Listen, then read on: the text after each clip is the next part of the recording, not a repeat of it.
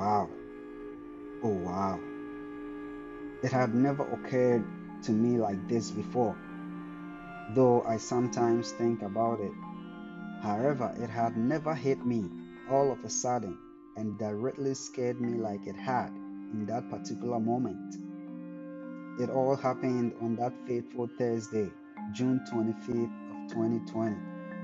I don't recall the exact time, but it was somewhere between the hours of 7 p.m. and 8 p.m. Eastern Standard Time. As I was happily enjoying a nap, it suddenly hit me in my chest. I wish I could vividly describe how it felt, but it scared me to think about the fact that anything can happen in the next second. It scared me to think about the fact that just like others have gone before me, I could also depart in the next second. And that was when I started pondering deeply and asking questions.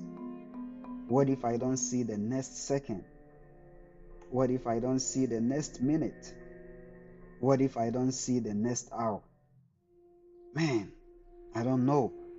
But my guess is that there's the possibility of someone having a grudge against me. What if that person doesn't make peace and forgive me? what if I don't get to watch Good Luck Charlie with my sister anymore? And then, as all these questions and some other ones were pounding deeply on my chest, aha, I came to realize the essence of living in peace and unity, embracing love and honor for humanity and facing my adversities with faith and not fear. Life, it comes for us all. But once does it come, and once will it cease. Life, life, life.